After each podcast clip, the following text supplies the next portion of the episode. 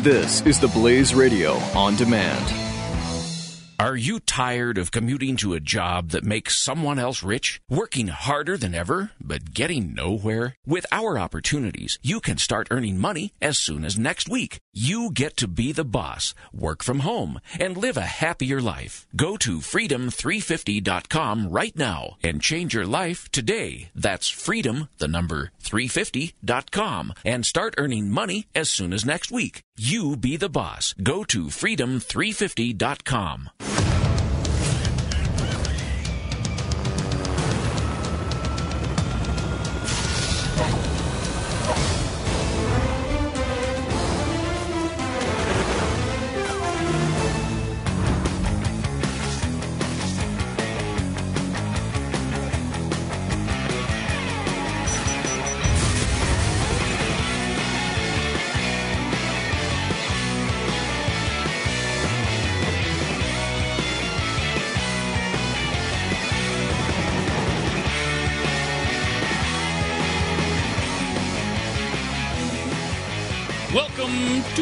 Stu.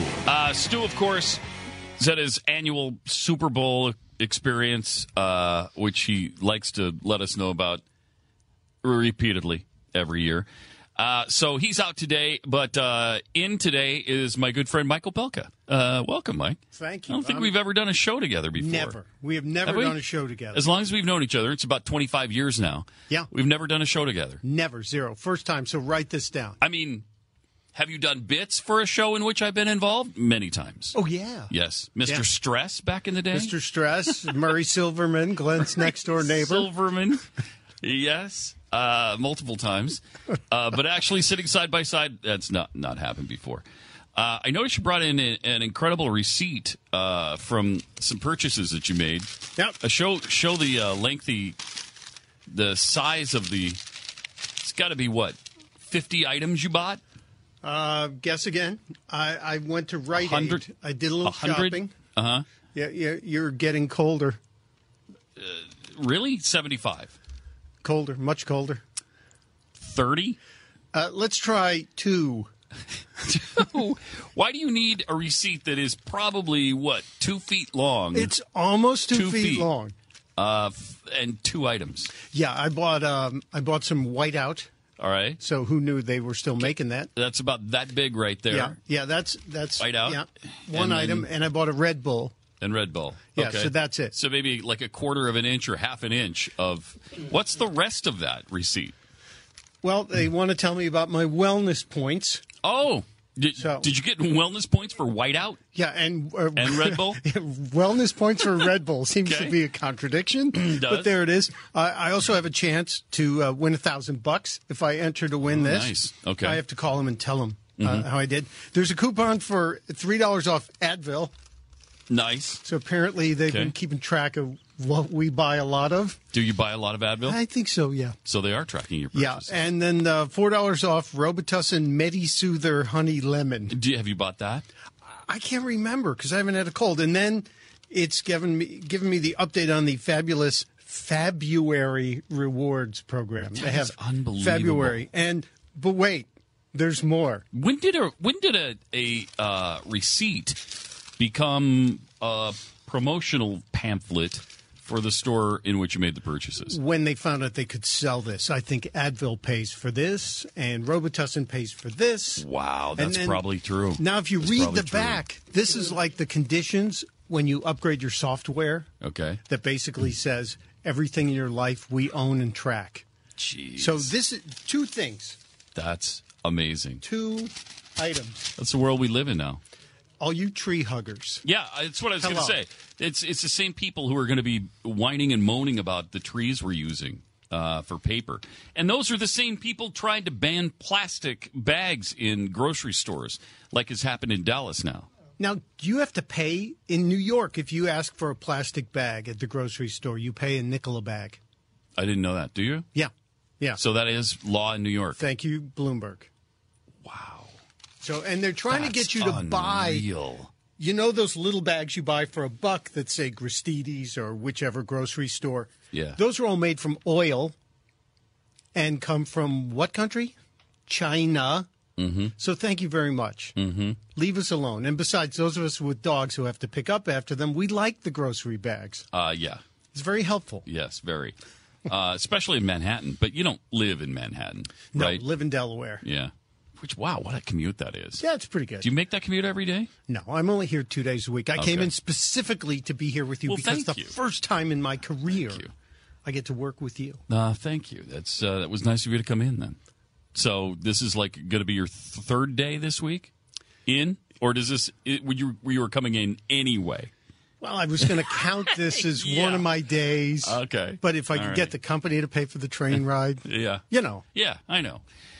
So anyway, they're taking advantage of every advertising opportunity they possibly can now.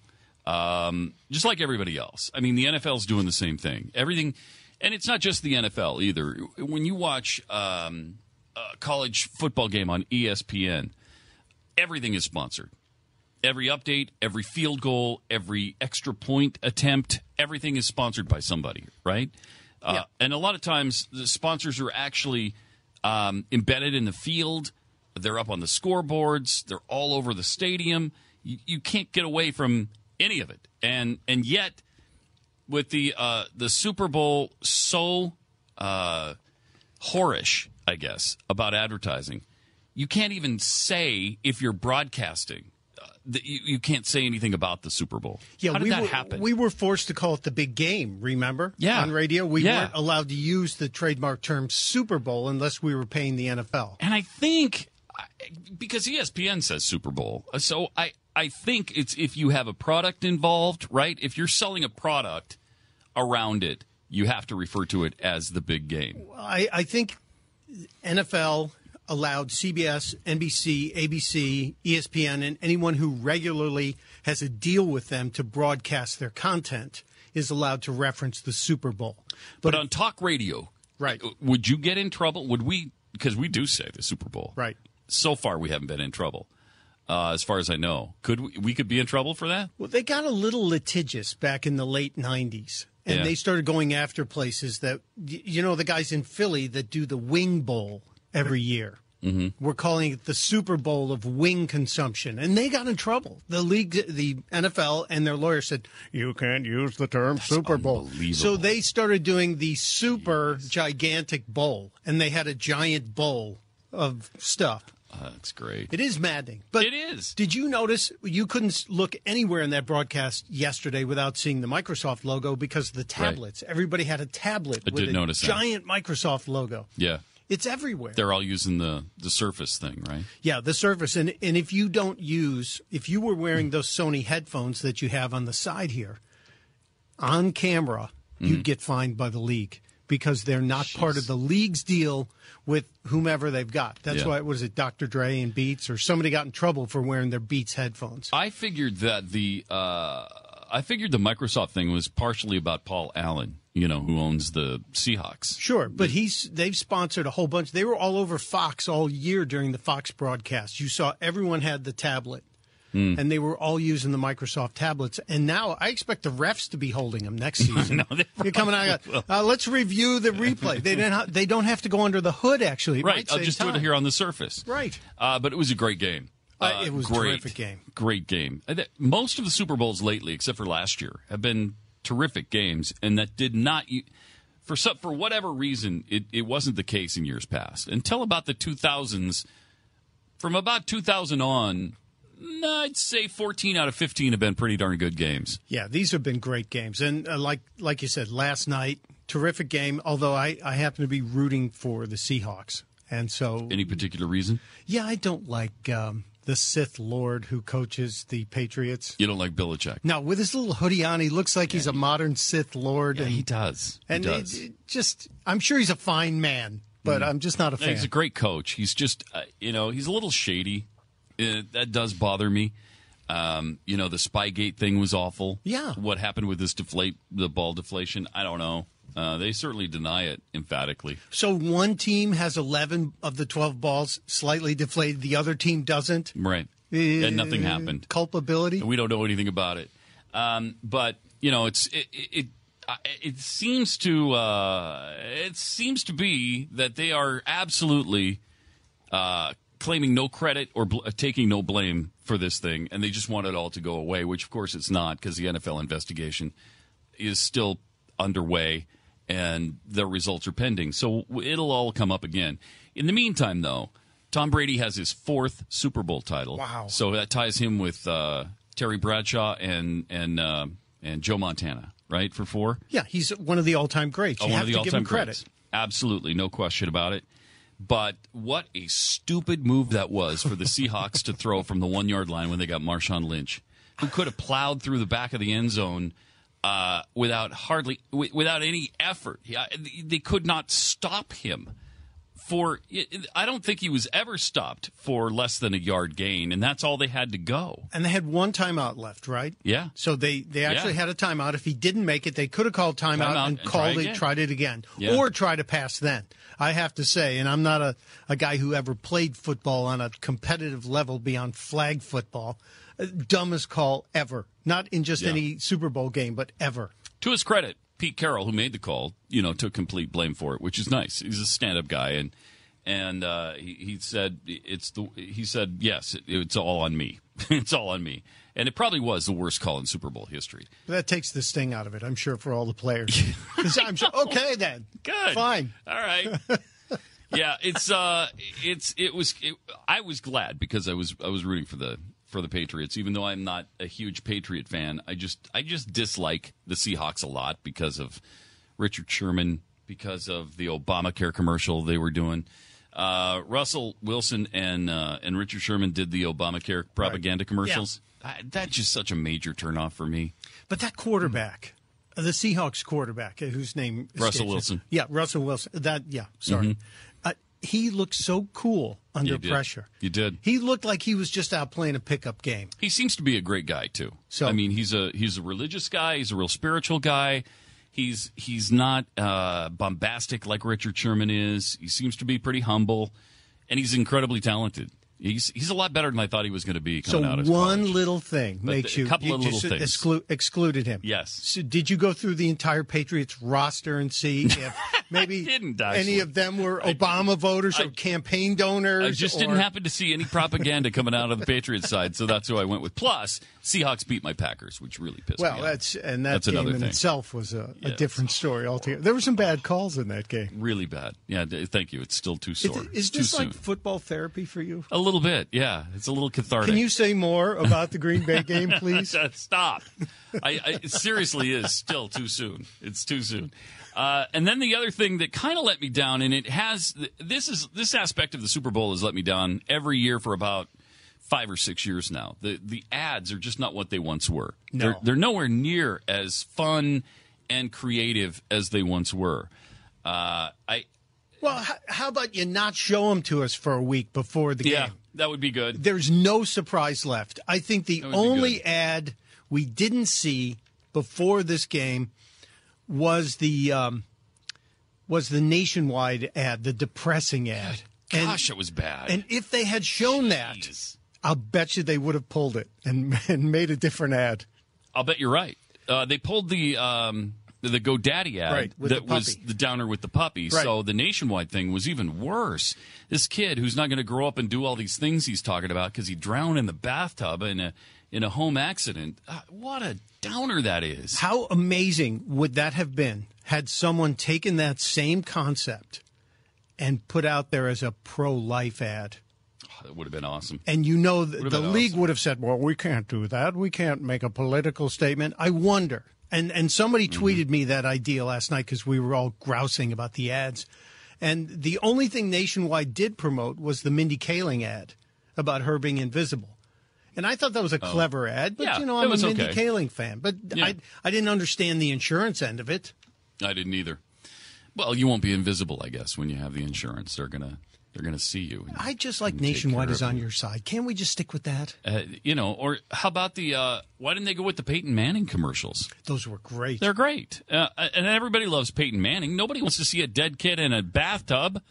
Nobody wants that. Although Did you go through your house and kid-proof it? Did you lock up the dishwasher packets that looked like delicious candy, as we've been told? Well, my kids are teenagers now, my youngest, so I'm pretty sure that they're probably not eating the dishwasher packets anymore. So, but here was one of the more bizarre commercials that we were treated to yesterday on the Super Bowl ads, the Skittles commercial. Just one lemon left. Lemon Skittles are my favorite. They're my favorite. Let's settle it the usual way. Settle it the usual way! Settle it the usual way! Settle it the usual way! Settle it! Settle it the usual way! Woo! Settle it the usual way!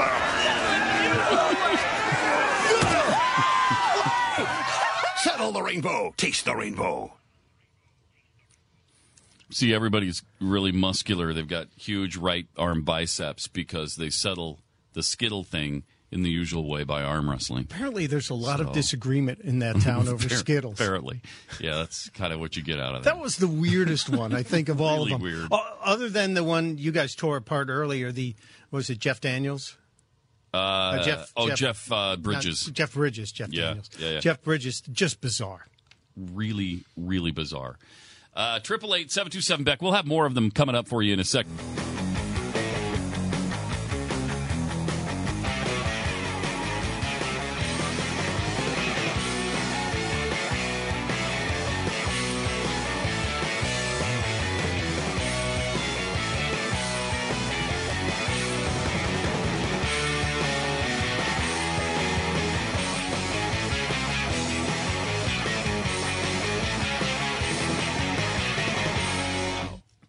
Competitive tennis, I can appreciate that very much.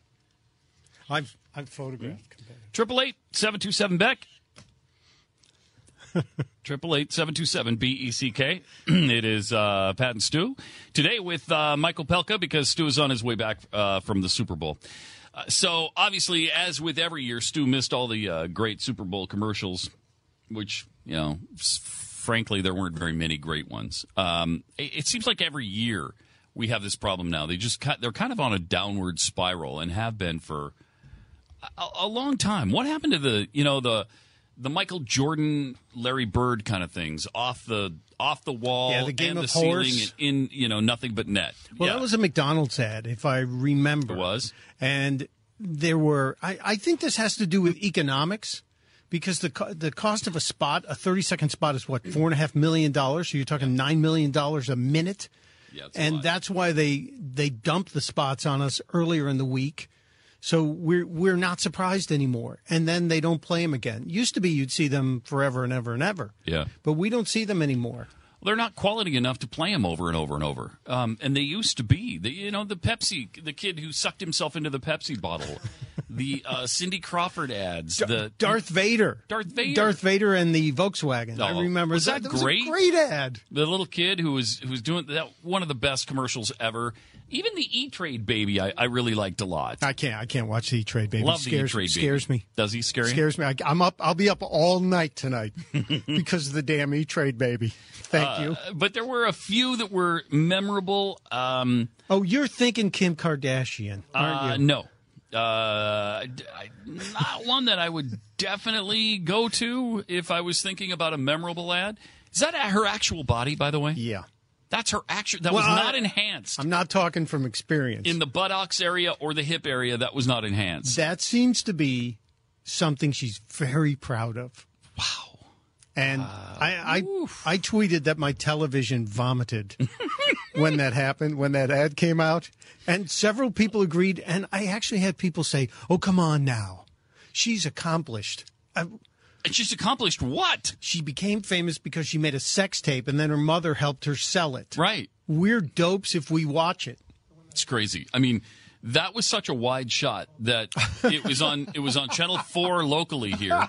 You had to watch it on Channel 4 and Channel 5 in order to see the entirety of her butt. I did not watch it a second time, but I swear to you, there was one shot that either she's had a horse pelvis transplanted. I know. Or they had a spotlight right on both cheeks, and I bet you it required two lights. It was crazy. I don't know how, unless you have a super wide screen, unless you watch that in IMAX, you couldn't see the whole thing. It didn't fit on the screen.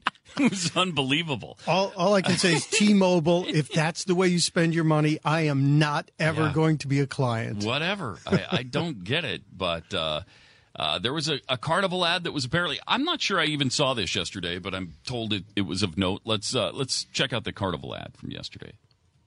I really don't know why it is that all of us are so committed to the sea, except I am. I think it's because, in addition to the fact that the sea changes and the light changes and ships change, it's because we all came from the sea. And it is an interesting biological fact that all of us have in our veins the exact same percentage of salt in our blood that exists in the ocean. And therefore, we have salt in our blood, in our sweat, in our tears. We are tied to the ocean. And when we go back to the sea, whether it is to sail or to watch it, we are going back from whence we came.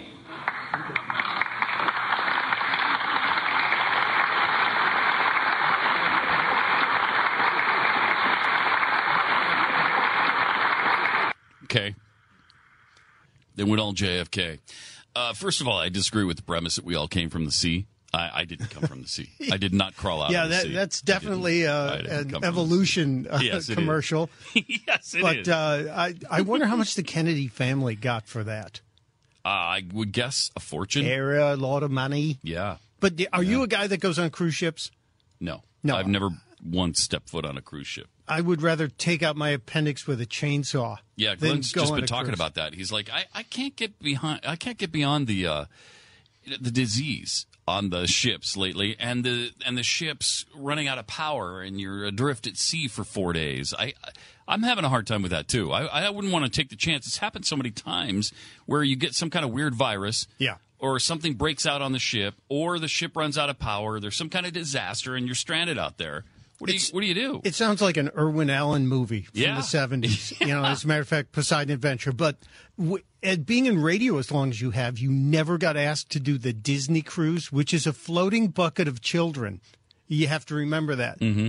I'm surprised you guys never did that. I think we were asked when we were in Baltimore, and I think we said no. I know we didn't do it, so we must have said no, but it does seem like... And yet people love it. Yeah, but now think about the new measles outbreak. Imagine if one of these folks who visited the Disney park or was on the Amtrak train in the Northeast Corridor where this kid had the measles gets on that boat. Yeah. Now you're out to sea for 2 weeks. It doesn't matter, though, Mike, because we all came from the sea, and we're all returning to the sea, and the sea will heal us. Because Ash Wednesday, I don't remember hearing, remember, man, you are sea and into sea you shall return. That never happened. I'm pretty sure it's in there. Okay. You got to listen more closely. What my favorite probably of the day was the Snickers ad. I really liked the Marsha Brady thing. Really? Yeah, I loved it. You didn't like that one? Snickers has been doing this same ad. They have. I give but him this credit. One was really good. Danny, what's his name? Trujillo? Yeah, is he from? He's from some Machete movie or something, right? Yeah, he's from, and that's his character. It's, it's crazy over the top. But the one surprise I liked was Buscemi at the end. Great stuff. Watch this Snickers commercial. What happened? Peter hit me in the nose with a football. I can't go to the dance like this. Well, I'm sure it was an accident, sweetheart. An eye for an eye. That's what Dad always says. I never said that, honey. Shut up! Time to teach Peter a lesson. Marsha, eat a Snickers. Why? You get a little hostile when you're hungry. Better? Better. Marsha. Jan, this isn't about you. It never is.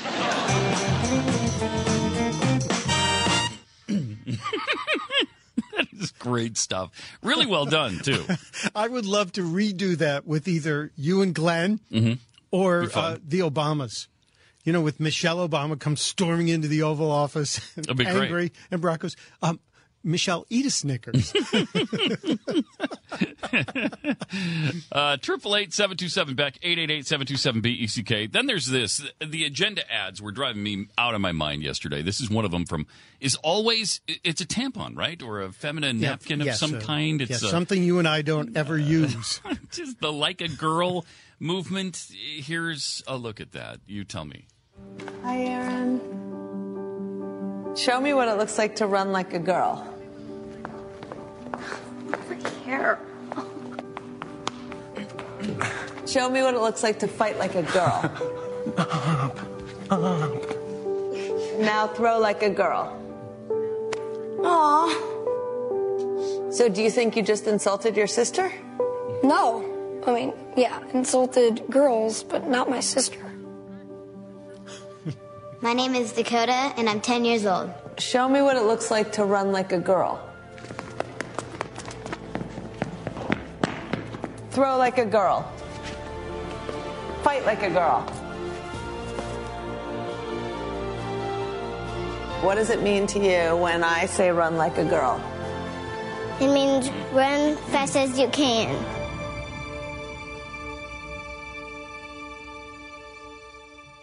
Okay. Let's relax on the insult of like a girl, because it's directed at boys when you say that. Right. And the fact is, and it's demonstrated in the commercial, girls throw differently than boys. Girls have a different motion than boys do when they throw a ball. Yeah, different bodies. Do. They have different body types. We're made up differently. Our skeletal structure is different. The muscles act differently. They don't, as a rule, and it's almost universal, they don't throw like men do. They don't. No. Girls and boys throw differently. And if you say you throw like a girl to a boy, it's an insult. If you say you throw like a girl to a girl, it's not, because they throw differently. Right? You throw like yourself. So what? It is interesting, though, that the little girls have a different perception than the teenage girls, the puberty girls. I don't know what that is, because I've never heard you throw like a girl said to a girl. It's an insult to a boy. Well, it shouldn't be an insult because girls throw exactly the same as boys. Well, that's bull crap. No, they don't. No, they don't. No. And do we have to pretend like they do now? Honestly, that's, I mean, that's what they want. They say to the girls, the young girls, throw like a girl. And how do they throw? They throw like this.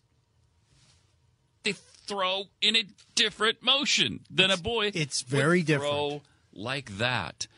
It is different. The thing that gets me about that spot is if you look at the thing that says little girls' self-confidence falls horribly during puberty. Mm-hmm. Everyone's self-confidence falls during puberty. Yeah, they don't seem to give a crap about the boys' self-confidence. Guys, at least, jeez. Despite the fact that boys and men have gotten picked on or diminished over the years in a lot of these commercials, it seemed like this was the one year in recent memory where guys didn't get beaten up on in every single ad, especially the white males were not the dopes that were made out to be. I don't know where that came from, but there was a big dad movement yesterday. Yeah. We'll show you some of that coming up on Pat and Stu with Michael Pelka today.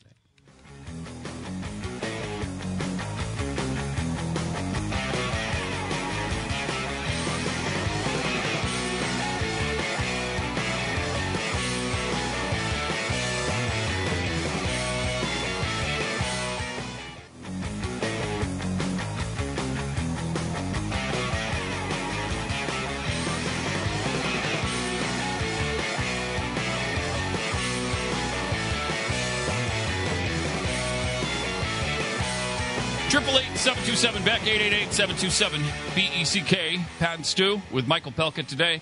We're going over some of the Super Bowl ads. Like to hear about your favorites at 888-727-BECK. I really did like, Mike touched on this right before the break. I really did love the fact that they focused on dads, and it was several different companies doing this. I think I counted like four. There was Nissan, there was Toyota, there was Dove, and one other that I can't remember right now. So there were at least three that I can think of that did these really cool dad commercials. And that's unusual because dads are usually buffoons in these things. Yeah, they're portrayed as guys who can't do anything and they're dopes, and the mom always rides in and fixes everything. And dad, I roll. But no, this was dadvertising, really, as it's been called. I like it. And here's Toyota's with a dad always being there for his little girl. Being a dad is more than being a father. It's a choice. A choice to get hurt rather than to hurt. To be bold when others are scared. A choice that says you'll be there. To show them right from wrong by your words and by your actions. Being a dad is more than being a father. It's a commitment, one that will make a wonderful human being. Who will make their own choices someday. Man.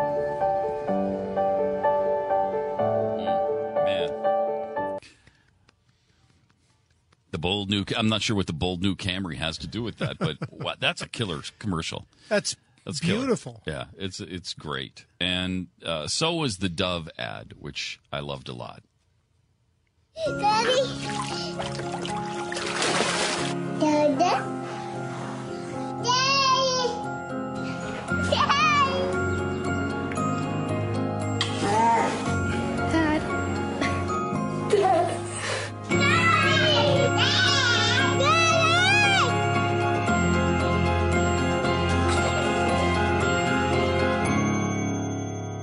Dove Men Plus Care. Care makes a man stronger. Wow. So when did they start showing dads in a positive light? I think last night. I think we can look to February 1st and circle the calendar. It's just nice to see it all happen in big spending, big dollars on the big game. And something, hopefully, this is the start of a trend because I think for too long, men, adult men, and specifically white adult men have become the whipping boys of Madison Avenue. So no doubt about it. This is a good thing. Madison Avenue, Hollywood, you know, in television programs, in movies, dads are always scumbags. Almost always, aren't they? They're either non-existent or they're abusive or they're just plain stupid or they're overbearing. You know, and to see them portrayed like this is awesome. Maybe this started on Modern Family because even though the show has a lot of stupid stuff going on, at the core of all those little morality plays they run every week, The one younger dad and the older dad, the storylines always seem to come around to family, where they take care of family, and he does something for his wife or he does something for his kids. So that may have started leaking into the culture, and the success of that show hopefully has had an effect on others. Is that a top 10 show? Absolutely. It's done well for many years. I think it's starting to run out of gas. The stories, you know, how many times can you tell the story of the gay dads and the problem they're having? And dad didn't love me as a kid, but now he does. How long's that been on? I think 5 years. It looks intriguing. I've just never watched it. It looks good, and you know, I've heard good things about it.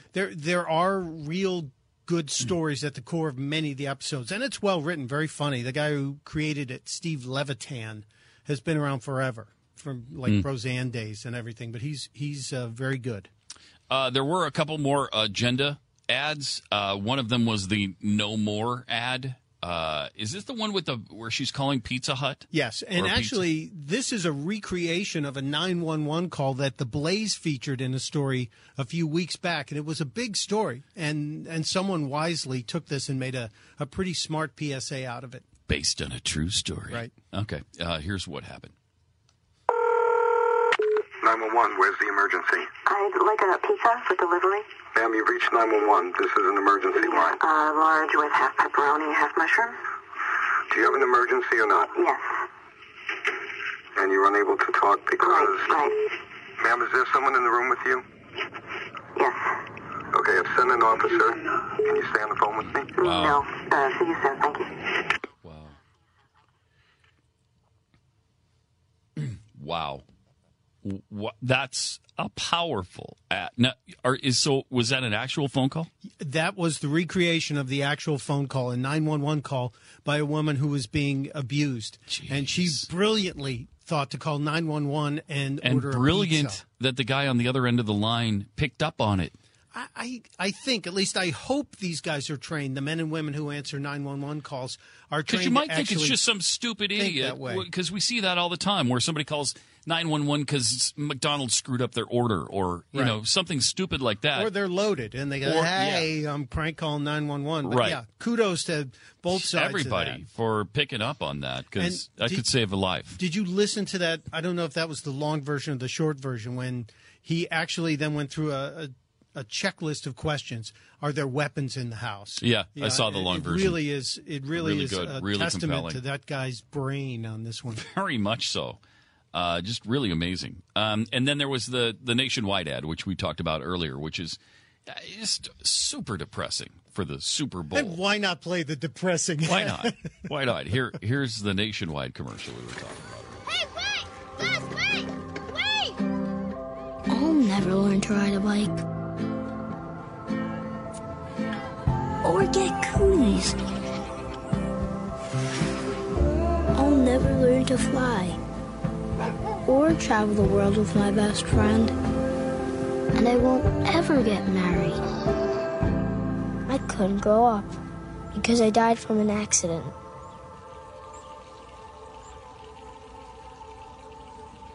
In the bathtub, apparently. At Nationwide, we believe in protecting what matters most. Your kids. Together, we can make safe happen. That is, it's macabre. It's depressing. It's, what am I supposed to do? Run out and buy insurance on my kids? Is that what you're advocating there? Well, what is that? It was right in the middle of the game when everyone's all hopped up and having a good time with their friends. Hey, how about dead kids in bathtubs? Here you go. No, thank you. Twitter responded brilliantly. There were so many people that just said, what the heck just happened? What is Nationwide thinking? And I love the fact that one of my Twitter followers, and I'm keeping an eye on you folks here during the show, said, just imagine, as I said to you earlier, had that been an ad, instead of promoting an insurance company, but promoting pro-life. Imagine the impact that would have. I'd never grow up because I was aborted. Now that's powerful. Wow. That's a great message. That's not selling insurance. That's trying to save lives. That I could go with. Yeah. That I can get behind. Some of the fun ads. Now, were you a Breaking Bad fan? Did you? I never watched one episode of Breaking Bad. I didn't either. But I know who Walter White was. Yeah. I mean, almost everybody does because it was kind of a cultural show. Stu was all over that show. Here's an eSurance ad based on that character. Hi. My doctor called in a prescription? Yes. You're not Greg. I'm sort of Greg. We're both over 50 years old. We both used to own a Pontiac Aztec. We both have a lot of experience with drugs. Sorry, pharmaceuticals. So, say my name. Sorta Greg. eSurance helps make sure you only pay for what's right for you, not someone sorta like you. eSurance, backed by Allstate. That's great. You know, Jeffy thought Breaking Bad was reality television, didn't he? Yes, he did. He thought that was the story of his life. Right. But, apparently. Autobiographical. Apparently one of my favorites of the night was the avocado ad. I just like this one. Really? I think it's really creative. Yeah, it's fun. It's different. I like the commentary on the side about the draft choices. It's the world's first draft, and it was 4 billion years ago.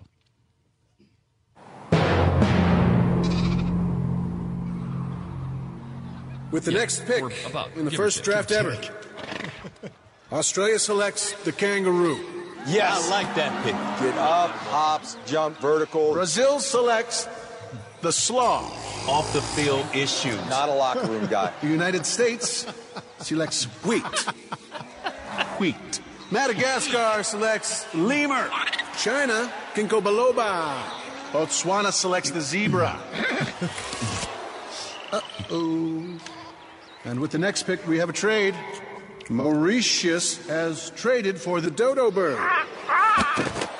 And Mexico selects... Beach.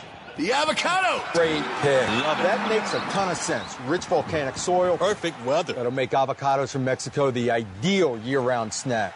Grown with love since the beginning of time. Avocados from Mexico. I love that. I think that's funny. I think that's funny. I have to give you points on that. I think that one came late in the game. Yeah. And did you miss it, or were you? No, I saw it. I think I might have turned it down because I was going over my squares on the boxes on the pool. Okay. And I had one shot. If Seattle had gotten a safety, and then there were two field goals kicked by the Patriots in the last minute, then I would have won. So you're in a bad mood. So I was in a very bad mood. As you're sort of half watching. Yeah. It's a great ad, it is, right? It's true. The details are awesome. The polar bear with a sombrero is that. Just too good. Oh, please. It's great stuff. And then our final ad of the day, we got to show you because it's the cute one. It's the one everybody's partial to. Although I think the Snickers ad actually won the the vote that they take in Columbus, Ohio, or wherever they do that. Where they rate them. But this Budweiser ad, Budweiser's always in the top three, and their cute little dog thing was one of the favorites.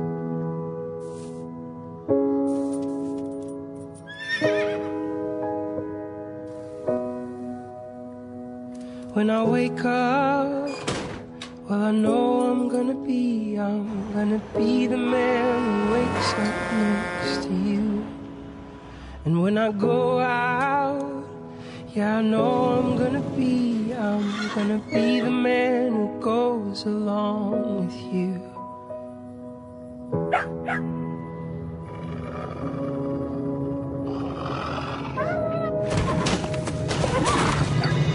Well, I would walk 500 miles, and I would walk 500 more just to be.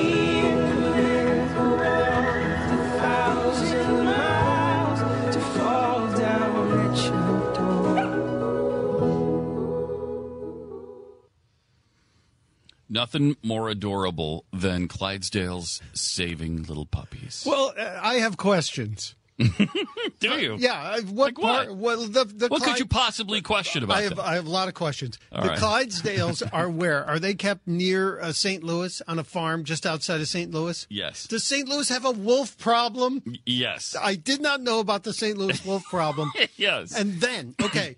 It's the middle of the damn night when the Clydesdales break out and come save the little puppy who is just adorable. Mm-hmm. And they don't get back home till well into the next day. Were they at a riverboat casino? Was there some gambling? Was there a crazy weekend trip? They stopped and had their way with a mare along the way. I don't want to know. Don't ask any more questions. 888-727 back. More Pat and Stu coming up.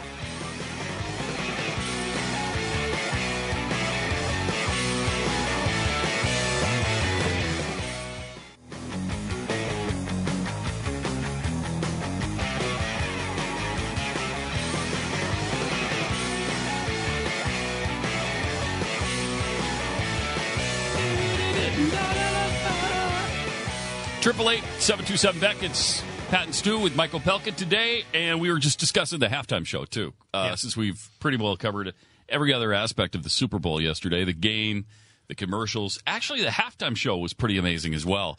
Katy Perry, it's not like I'm a huge Katy Perry fan. I don't own a single Katy Perry record, album, CD, download. I don't know any song except, of course, I've heard Fireworks.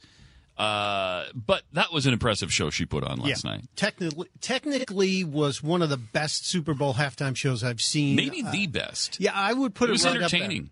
Yeah. When she came out on that giant lion thing, that was an amazing robot for one thing. Well, it had people moving the legs. They were all in black. You only saw them at the end. Yeah, it was really well masked. Really well done. It was compelling, and she was in some sort of harness because I was trying to figure out she's way up there. If she falls, it's going to be horrible. Yeah, but she was locked in and tied in, and you couldn't really tell. How many costume changes? at least four, and maybe more. At least four, and I didn't see anything happen. There were great distractions, and all of a sudden, zoop, zoop, she's in a different outfit. And then she's flying around on that little rocket thing with firework at the end. Yeah, which looked like the NBC "The More You Know" thing. It did, and that was probably not coincidental. Now, Pat, let me ask you this. If you were one of the dancing sharks on the set with the palm trees, do you put that on your resume? Dancing shark, Super Bowl halftime? Definitely. I am with you. Definitely. I am so with you. You're on one of the most watched events in history. And who would probably know? Who would know if you didn't? Yeah, it's true. So did you know I was one of the dancing sharks on the halftime show? That was me. That's really impressive. Billion people. I don't know who's going to hire you at that point, but maybe somebody. Well, maybe somebody. 888-727-BECK. Actually, today is Chris Kyle Day in the state of Texas, which is really cool. We'll tell you a little bit about that coming up. Also, American Sniper had another massive weekend, largest Super Bowl weekend in history. More Pat and Stu with Michael Pelka coming up.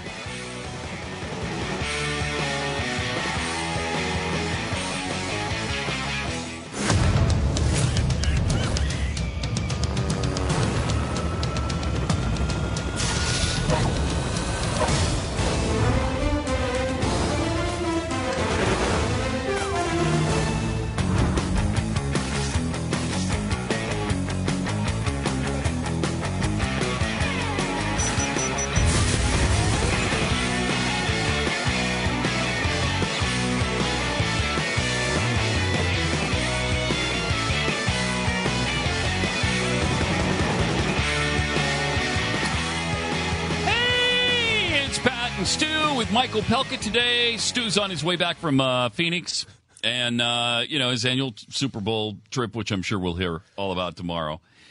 Today in Texas, however, is it's really cool because Governor Greg Abbott declared it Chris Kyle Day. Chris Kyle, of course, one of the great American heroes in the history of American warfare. Completely ignored by this president, by the way. Not mentioned ever. Not when he came back. Not... after his book, not after he was killed, nothing. Now, I don't know if Taya wanted him necessarily to come to the funeral. That didn't bother him with other SEALs, where, in fact, we heard from Ted Nugent, who was one of the SEALs died, and in his will, I believe it was, he requested that Ted Nugent play at his funeral. Right. And Nugent agreed, and he was heading there, and he was all set to go. And then somebody from the White House called and said, we'd like you not to be there. And he's like, well, I was requested by the military person who died and his family to be there. Yeah, president's going to be there. We don't want you there. So he didn't. He didn't go. But the president went to that one where they didn't want him. They wanted Ted Nugent. So, it's not like he doesn't show up or he's not wanted. I don't, but the fact that he's never mentioned Chris Kyle publicly is just amazing to me. It is frightening, and you wonder why. If I ever had the opportunity to interview the president, and we know that won't happen because he's talking to people in bathtubs full of milk and cereal. Yeah, who put honey in their eyes. Yeah, I would ask him, what is it about Chris Kyle? Why nothing? Because... it makes no sense, especially, I don't know if you saw the story this weekend that the Blaze did about American Sniper running in Baghdad and the reactions from the people in Baghdad who were supportive of this movie. They ultimately ended up pulling it because someone complained that it was insulting to Muslims, but it was playing to packed houses with an enthusiastic support. And these were Iraqis in Baghdad. Wow. And the story is on the Blaze. It went up Saturday. Powerful story saying that the people understood what this was about. And that opening trailer where he's trying to figure out if he's going to take the shot of the young kid wearing the suicide vest. People in the crowd reported in that theater were yelling, "Shoot him, take the shot." It's amazing. So the fact that our president can't find it in his heart to support this family is mystifying to me. It's my guess that, Chris Kyle knew who the bad guys were, and he addressed them accordingly. Right. He called them savages. He was calling the bad guys savages because they acted as savages. They were evil incarnate. He saw evil, the likes of which most human beings have never been subjected to. Most human beings can't even imagine the kind of evil that he saw every day. And the Iraqis, so, yeah, he called them evil when he saw the evil. The Iraqis in Baghdad who saw the movie recognized that. You bet. They said that. Right. They're smart enough to understand. Right. He's not talking about all Iraqis. He's not talking about Iraqi children. He's trying to save a lot of Iraqi children. Right. Just so it's amazing. And this administration will obviously never understand it. But the American people do, because they went to this movie again over the weekend in unbelievable record numbers. And it took in almost $32 million. Biggest Super Bowl weekend ever. And so since it opened, which was, 3 weeks ago? Right. It's up to $248.9 million. So essentially $250 million already. It's about to become the biggest R-rated movie, the biggest war movie. It could pass the Mel Gibson Passions of the Christ as independent picture. Wow. And I know you haven't seen it yet. I have not. And will not see it, correct? Right. Unless it comes on television, and it probably will eventually, well, in an edited form. It's because of your promise to not see R-rated movies, and you won't make an exception, and I respect that. If it does get to television, it'll be 11 minutes if you have to make it non-R-rated. You're going to be able to watch it and say, all right, yeah. I didn't waste any time here. But it is powerful. I've heard there's a lot of obviously the F word's used proficiently. Yeah. And there's a lot of gore. It's like you're in a New York classroom, New York City public school classroom. The F word comes up so often. There's a lot of gore. There's a lot of violent behavior. It is my guess that in theater, Navy SEALs use the F word from time to time. I would imagine. Yeah. I'm sure they there's a lot of darns and hecks, too. And, we saw Taya Kyle 2 weekends ago in Las Vegas at SHOT Show. Taya and Debbie Lee, the mother of Mark Lee, the first Navy SEAL sniper killed in the Iraq War. Both of them were at an event, a charitable event for a group called AmericanSnipers.org. They're doing great work to support all the families of those who have lost family members in the war, specifically the snipers, and also to support the guys who are out there right now who still don't get everything they need. Mm-hmm. And we talked with both Taya and Debbie Lee about what's going on. And if you haven't seen that coverage, it is also on the Blaze. They auctioned off or raffled off 5 weapons that were just like the ones Chris used, and specifically the one that he used to make the record-setting longest shot, and it ended up like something like 2,100 feet. Ridiculous, right? Ridiculous length that he did. But that raffle raised $62,000. Taya and Debbie were there to just support American Snipers, and they stunned her by saying every dollar of this is going to the Kyle family, because we know about the burden she has to deal with because of the Jesse Ventura lawsuit. So it was a powerful moment. The video is up on the Blaze if you haven't seen it. Mm. It certainly is one of the biggest hits we had from SHOT Show. Boy, Jesse Ventura's a pile of crap, isn't he? Oh, my God. Oh, yeah, I mean, you can't use words strong enough on radio and television to describe him. But, one of the claims you see all the time from the left is that Chris Kyle was racist, and that's why they like this movie. They don't understand this movie. They don't understand his type of heroism. And because he called people who are killing other Iraqis as well as Americans savages, they assume that he's talking about all Iraqis. Well, one of the Iraqi Muslim interpreters has a few words to say about that. He knew Chris Kyle. And you would think that some of these leftists might listen to him. He worked with the Navy SEALs, including Chris Kyle, self-described Iraqi Muslim. And he said that Kyle once told him that he trusted him with his life, and later invited him to one of his book sightings in La Jolla, California, an affluent suburb of San Diego. He says, when Chris saw me at the event, he left everyone and just came up to me and hugged me, because he hadn't seen me since 2007 and thought I could have died and had no idea where I was, he said. 10 seconds into his speech, he said, I'm not an American hero. Johnny Walker is the American hero. And then he made me stand up. Then He said that I saved more SEALs' lives than him, pointing at me, and I'm an Iraqi Muslim, so how is this racist? He treated me, an Iraqi Muslim, like a brother. So everyone needs to give him the respect that he fully deserves and finally let the man rest in peace. Great stuff. Wow. From a guy who, and there he is on the screen if you're watching on television. I mean, that's who Chris Kyle was. Chris Kyle was trying to protect Iraqis. The butcher of Baghdad was killing more Iraqis than he was Americans. He was sticking drills into the heads of children. It's frightening that someone could misinterpret what is on that screen, or someone could find fault with someone who's bringing freedom to a nation, someone like Chris Kyle, who didn't get drafted, who didn't get called. He got a calling from inside his heart and his soul after America was attacked on 9/11. Here's the guy who volunteered, the best of us protecting the rest of us. And to lose him and not have everyone understand it and respect it, Michael Moore, you know who you are, and Mr. Obama. I just wish somebody would wake up. And I think what Michelle Obama did recently may be sort of a hint that maybe there's a shift coming. Maybe that after the Oscars are handed out, if by any chance this movie gets the award it deserves, maybe you'll see a softening or a breakthrough. Maybe the president will evolve on Chris Kyle the way he did on gay marriage. Yeah, that'd be nice. I don't know that I believe it would happen, but here's what Michelle Obama said recently about American Sniper and Hollywood in these movies.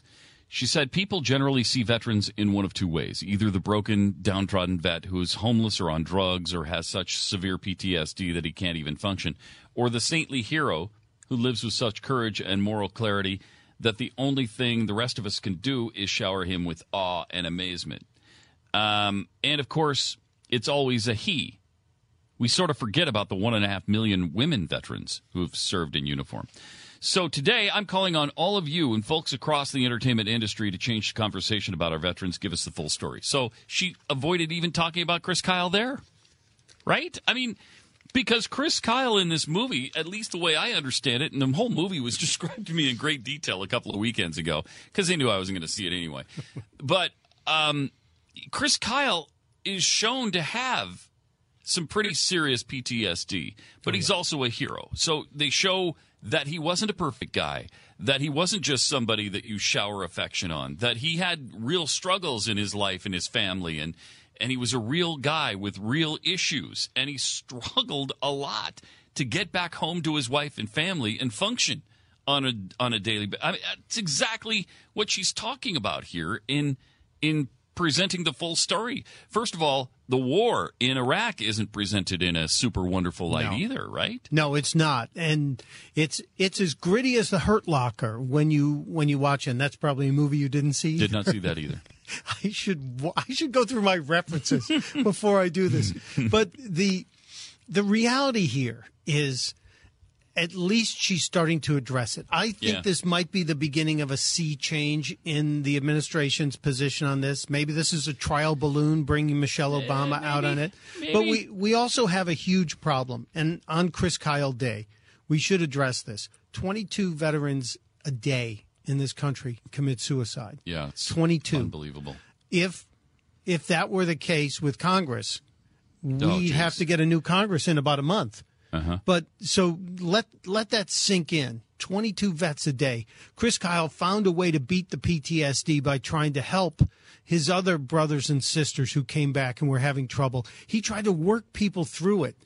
And unfortunately, one of the people he was trying to help killed him and another gentleman. And so we still have the problem, but that doesn't allow us to not recognize Chris Kyle and remember Chris Kyle. Yeah. And she... You know, the interesting thing about the Michelle Obama deal is she's just going off on yet another agenda, and that's a women's agenda. And, of course, it's always a he being presented in the movie. Yeah, well, that's who's on the front lines, right? Are women on the front lines in combat now?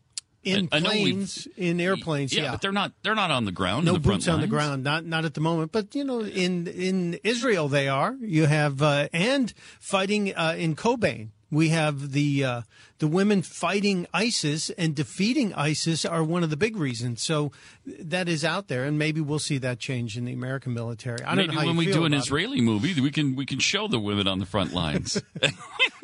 Dr. Ruth was a sniper in the Israeli military. Maybe when we talk about the Kurds and we do the Kurdish movie, right, we can show the women on the front lines. But this is an American movie about an American situation. So, yeah, women aren't probably front and center because they're not on the front lines doing this. I see your point. That's a big agenda thing. Yeah, of course. For always for her. That's always what it is for these people. It's some politically correct agenda every single time. 888-727-BECK. More patents do come up.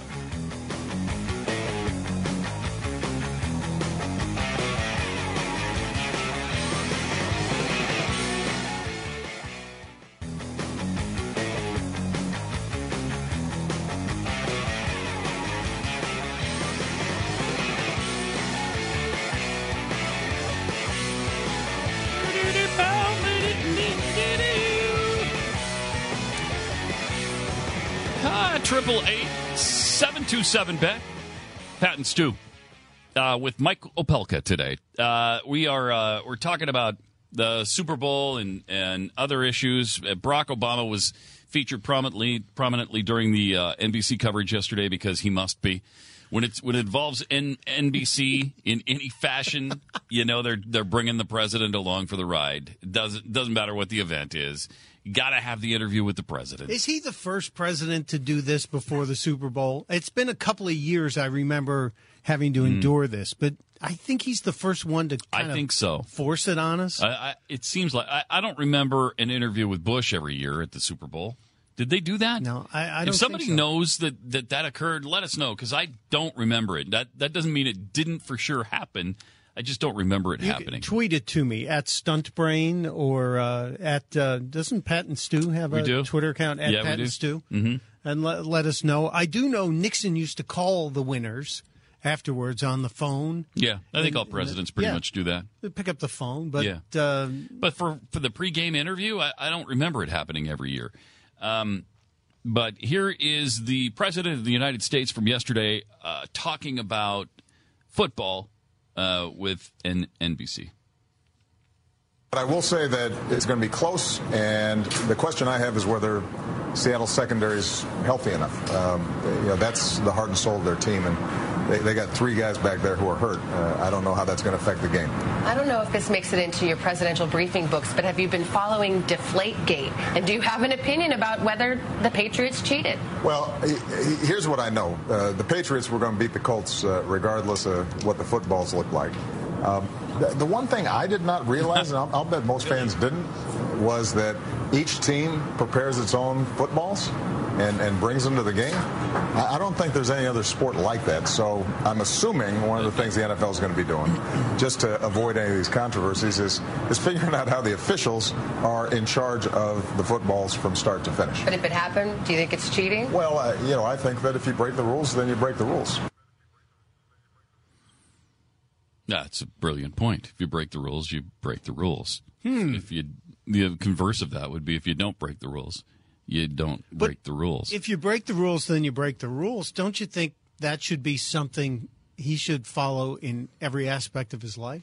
No, I'm sure that part has not occurred to him. Not with illegal immigrants, that's for sure. Notice the average guy look. He's in the kitchen. He's got his sleeves rolled up. Yeah, he's got his shirt unbuttoned. There's no tie. He probably was just chopping onions a minute ago. I'm sure he was. That's why he had a little tear in his eye, maybe. Yeah, yep. He'll probably cry about this, too, because here he is talking about the great economy, which, as we all know. Your party lost in November, but you went in there with such swagger. Should you have been more conciliatory? Is it, to borrow football metaphor, is it kind of like you're the quarterback, you're doing the end zone dance when it's the other team that got the touchdown? Well, actually, nobody was doing the end zone dance. What we were talking about was the success that America's had in digging itself out of a really tough recession, and that's a celebration of the American people. That's not about politics. I was speaking about the fact that we've seen a faster drop in unemployment in the past year as we've seen in 30 years. We've seen that wages are actually starting to tick up again. We've seen housing recover, auto industry recover. energy production up, gas prices down. All those things are good for the American people, and that is worth us celebrating. And now we've got to build on it by moving forward. Gutsy job there by Savannah. I'm kind of surprised because she kind of called him out on the carpet there. She did. She called him out on the... Nice job. I'm going to give credit where credit's due. She actually said something kind of strong to him. But she didn't hit him fully on some of the stuff he threw out. No. About the there's economy. Never a follow-up. Well, yeah. But at least there was an initial question. There's not even usually that with NBC. But I would have liked to have seen a follow-up. That would be nice. And, it would be nice. If you could challenge him on anything he says, yeah, that'd be good. But does he even realize she... Well, first of all, she used the term swagger. Mm-hmm. And if you remember in the first couple of years of this president's first term, if you used the term swagger, you were called a racist because swagger was something that rappers had. But now Obama can have his swagger back because his poll numbers are up because gas prices are down. And so she used the term swagger. Does he even realize that Democrats across the country lost 800-plus jobs that were voted on? So it wasn't just Congress. It wasn't the House, the Senate, the governorships. Locally, it totaled over 800 elections they lost in the fall. 800. Don't be doing a victory dance. Yeah. That would have been a nice follow-up. That would have been great. Of course, she doesn't do that. But she did challenge him a little bit, too, on some of his proposals. And she kind of said that, you know, they're sort of pointless and can't be passed. Here's the economy is doing better, but you laid out a bunch of proposals that you know cannot get through this Congress that is run by Republicans now. Isn't that kind of counterproductive? No, I disagree with that. I think Republicans believe that we should be building our infrastructure. The question is, how do we pay for it? That's a negotiation that we should have. I assume offering tax hikes, you know, for the wealthy. That's something that couldn't even get through the Congress when it was run by Democrats. Savannah, my job is to present the right ideas. And if the Republicans think they've got a better idea, they should present them. But my job is not to trim my sails and not tell the American people what we should be doing, pretending somehow that you know, we don't need better roads or we don't need more affordable college. You know, one of the things I've learned over the last 6 years is that when I tell the American people very clearly what direction I think the country should go in, sometimes people change their minds, and even Republicans occasionally start agreeing with me. Okay, and to your point initially on follow-up, how about, wait a minute, Mr. President, these are all the things you said you were going to do with the stimulus package where we spent about $1 trillion on infrastructure. Right. What happened to that? Shovel Why ready. Aren't the roads built? Shovel Why ready. Aren't the bridges fixed? Nope. Why isn't it done? I have to tell you, Pat, you're not completely correct here. I live in the state of Delaware, and I would bet on a per capita basis, Delaware has received more stimulus money for sidewalks, roads.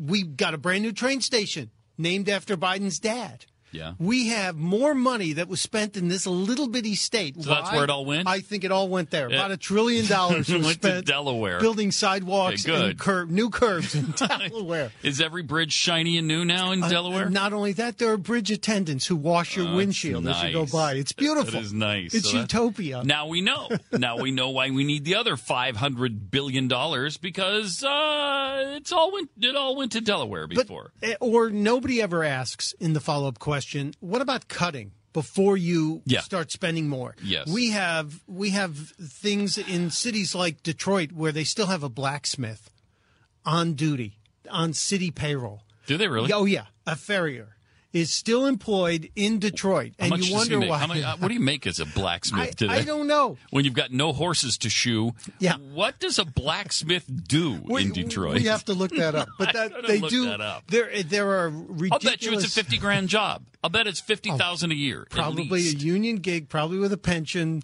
And, you know, he's got all kinds of great benefits. But these are waste, fraud, and abuse that we don't address first. If we did, we wouldn't have to talk about tax increases. And yet no one calls him on that. Never. No one. And I got a feeling that, you know, the White House gets all the questions beforehand.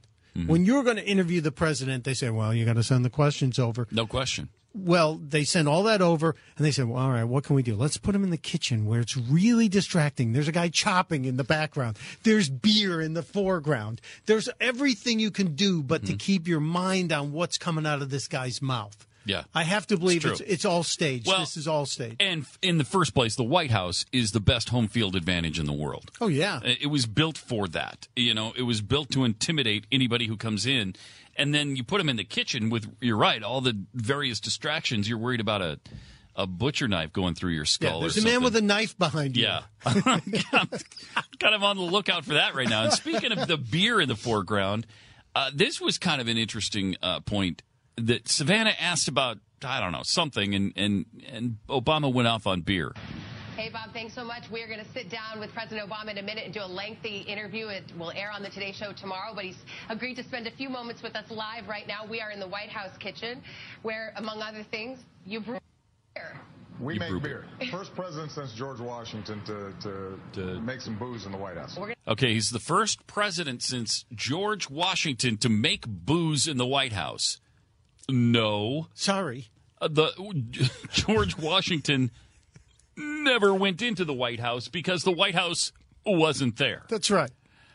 I mean, this guy. Well, we have to fundamentally transform our history. We have to change our history, as Michelle Obama taught us. Change our traditions. That's right. We have to change our conversation. They've done that. And do you think that Washington was actually the only president up until Obama to not have some sort of beer brewing or, you know. No, there's no way. Jerry Ford's kids were smoking pot in the White House. You don't think they got a home beer kit? You don't think Nixon was brewing beer in the White House? Come on. That guy, he imbibed. And during Prohibition. All the time. The bathtubs upstairs. Maybe I don't have proof. I'm just saying maybe they were used for something other than bathing. All right. Here he is on his fourth quarter and not the Super Bowl fourth quarter, but his. If this were your fourth quarter, I guess it kind of is. How do you want to close this presidency? Well, what I'd like to see is not only that the economy continues to grow, but I also want to make sure that everybody's benefiting. And when you travel around the country, you see incredibly hardworking folks. They're doing the right thing. They're looking after their families, but they haven't seen as much wage and income growth as they should have, given how high the stock market's gone, how well corporate profits are doing. So if we can make sure that growth is coming from the middle class out, everybody's benefiting from the hard work they're putting in. We've had 6 years to do that. Well, and 2 more. And, you know, we've made progress coming off the worst financial crisis in our lifetimes. We're now, you know, back in a really strong position. And I just want to make sure that in 2 years when we look back, we'll say not only that we recovered from that crisis, but actually we've built the kind of foundation that ensures America does well for generations to come. It's just amazing that he can get away with saying the same crap he said 6 years ago. You know, all the same stuff. Really deep recession. We're in a really bad way, but we've gotten back to a solid. He's been saying the same thing for 6 years.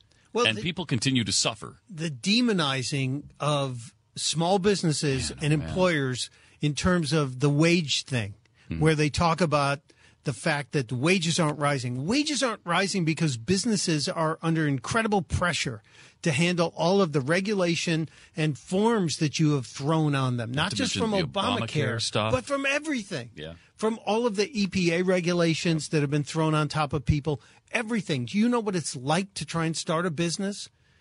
And we don't even understand how big and how bad Obamacare is going to be. It's very distressing. So the minute those oil prices start rising again, I think all of this crashes again in terms of his popularity. Clinton knew that if you look at the gas prices, if they're low, your popularity will go up because suddenly people are paying half of what they were paying a year ago to fill up their tanks. That seems to be the reality. His popularity back up again at 50%. But if you look at the real economy, the real unemployment, the real inflation, ultimately it'll catch up to people. 888-727 back. More Pat and Stu with Michael Pelka coming up.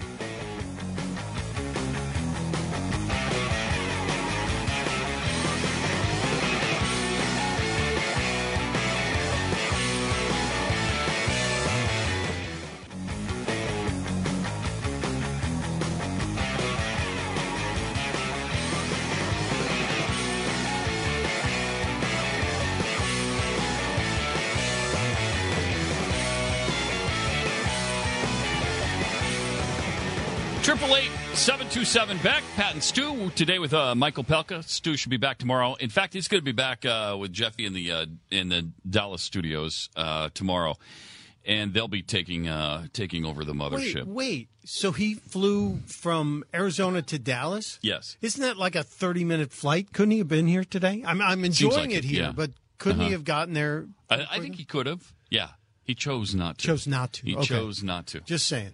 Some breaking news in the football world. Johnny Manziel has apparently checked into rehab, and that's not a surprise probably to anybody. He's troubled.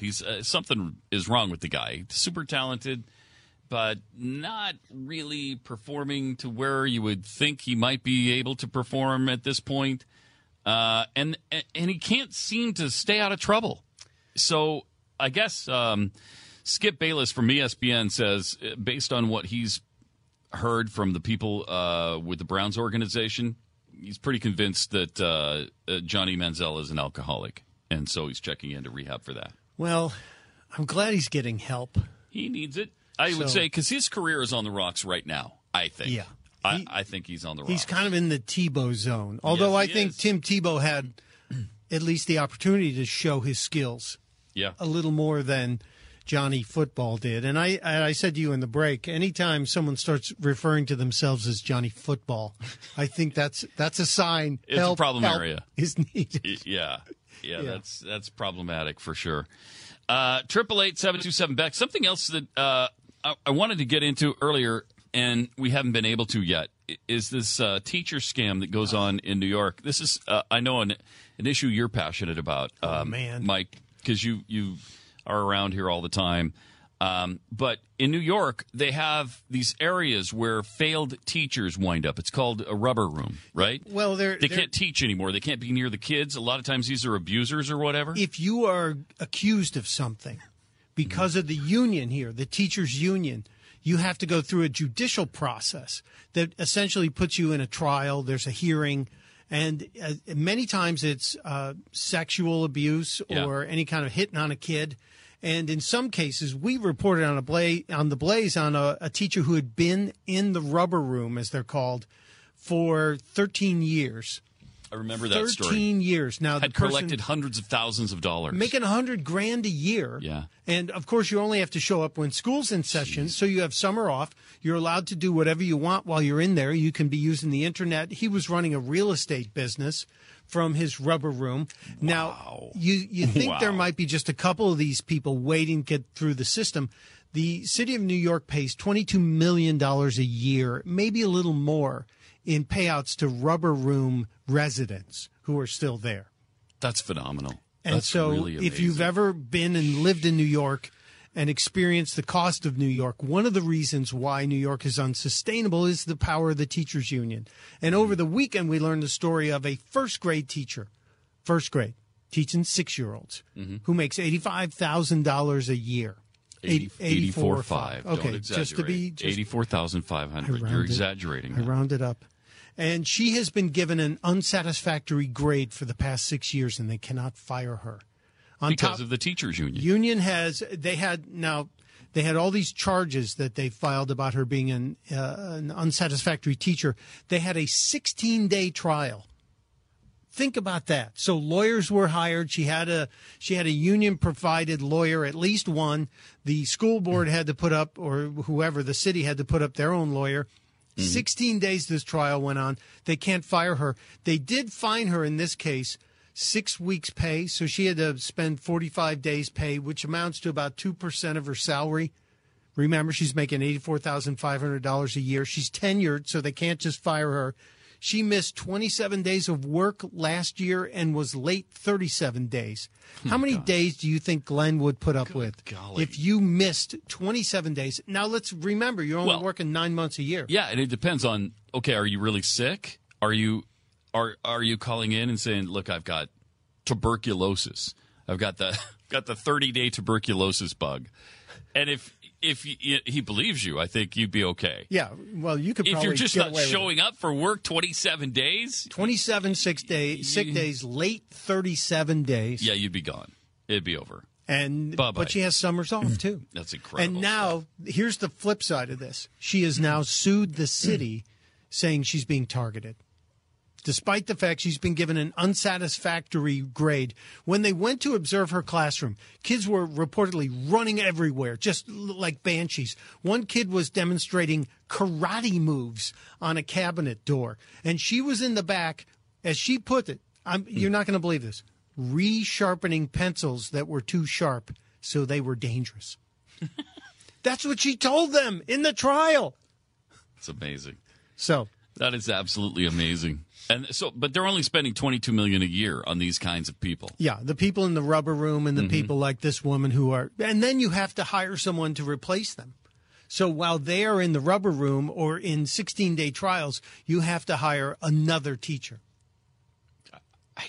And then people wonder what we have against unions. Hello? Common sense is no longer in the teachers' union in New York. It just doesn't make any sense. And you're certainly not caring for the kids if you're allowing this kind of person to just do whatever they want and say, I'm a target. It's someone else's fault. She also said, I wasn't given enough training. How did you get to $84,500 a year for 9 months' work? Pretty amazing. Again, public schools, unions. There's a problem in both.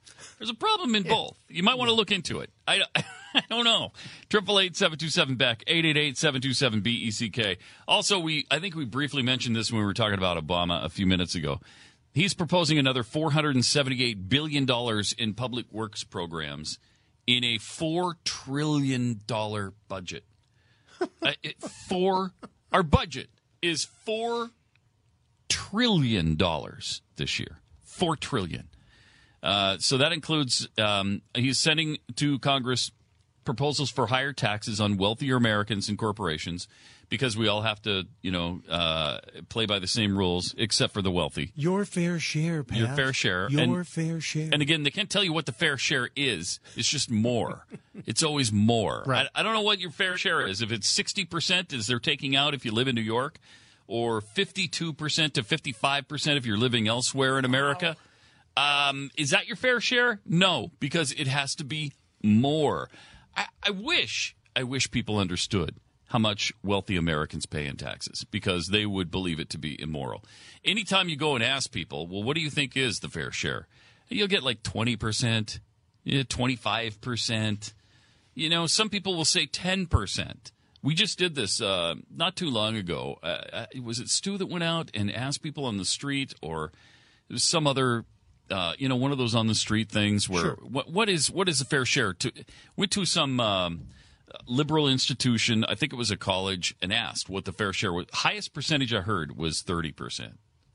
Well, you dummies don't realize it's double that in New York. I mean, it's easily. Literally double that. It's easily when you break down all the taxes. And if you look at the overall percent of tax paid, if you say, okay, the U.S. takes in $3 trillion a year in taxes, and I think we actually did more than that in personal income taxes.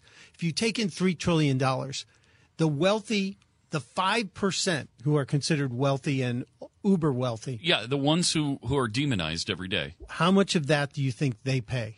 5%? 5% of the total population of tax-paying Americans. I'm going to say about 30% of the total. I think it's closer to 80. 80? Yeah. For the top five? Yes.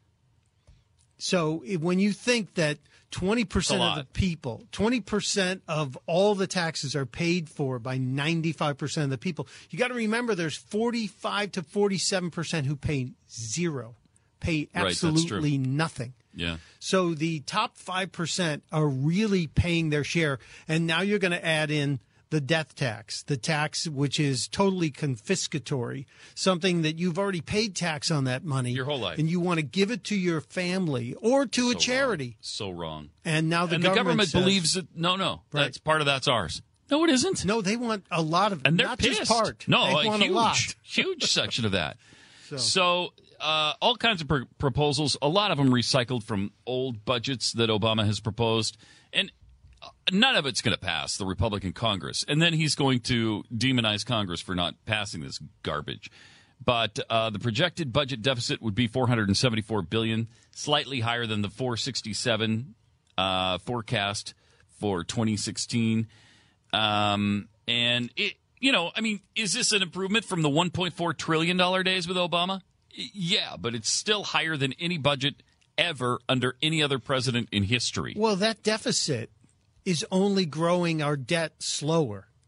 Now, remember, he has taken the national debt up to CBO's projected us to owe more than $18 trillion. He's increased the debt that all of us owe by more than 70% in 6 years, more than all of the other presidents combined.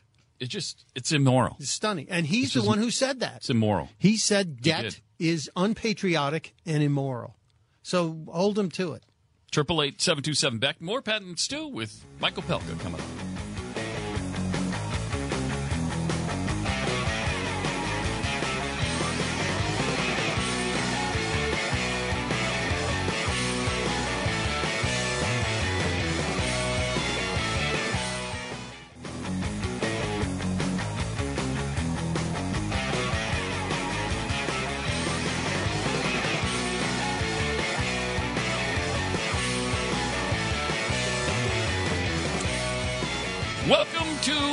And Stu, 888-727-BECK. Michael Pelka with us today.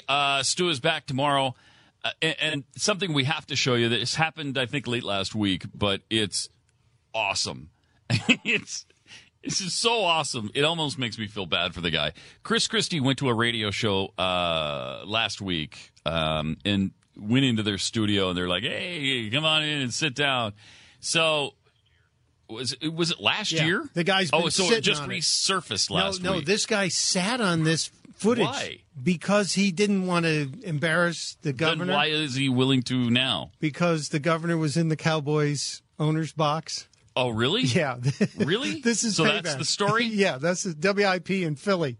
This happened last year. So they're fans of Christie, didn't want to embarrass him. Right. And so they sat on it until it turned out he was a Cowboys fan, and now this is revenge for that. You don't cross Eagles fans. You know, it's the city of brotherly love. Philadelphia has love. That's great. That's a really nice addition to this story. Okay, so it's been a year since this happened. Here's last June, Chris Christie with Angelo Cataldi and the WIP Morning Show. This is just good eating. Mr. Chris Christie, here he is. Come on in there, Chris. It's great to have you with us today. Thank you so much for doing this. It's very cool. Oh, hold on. We got a chair issue.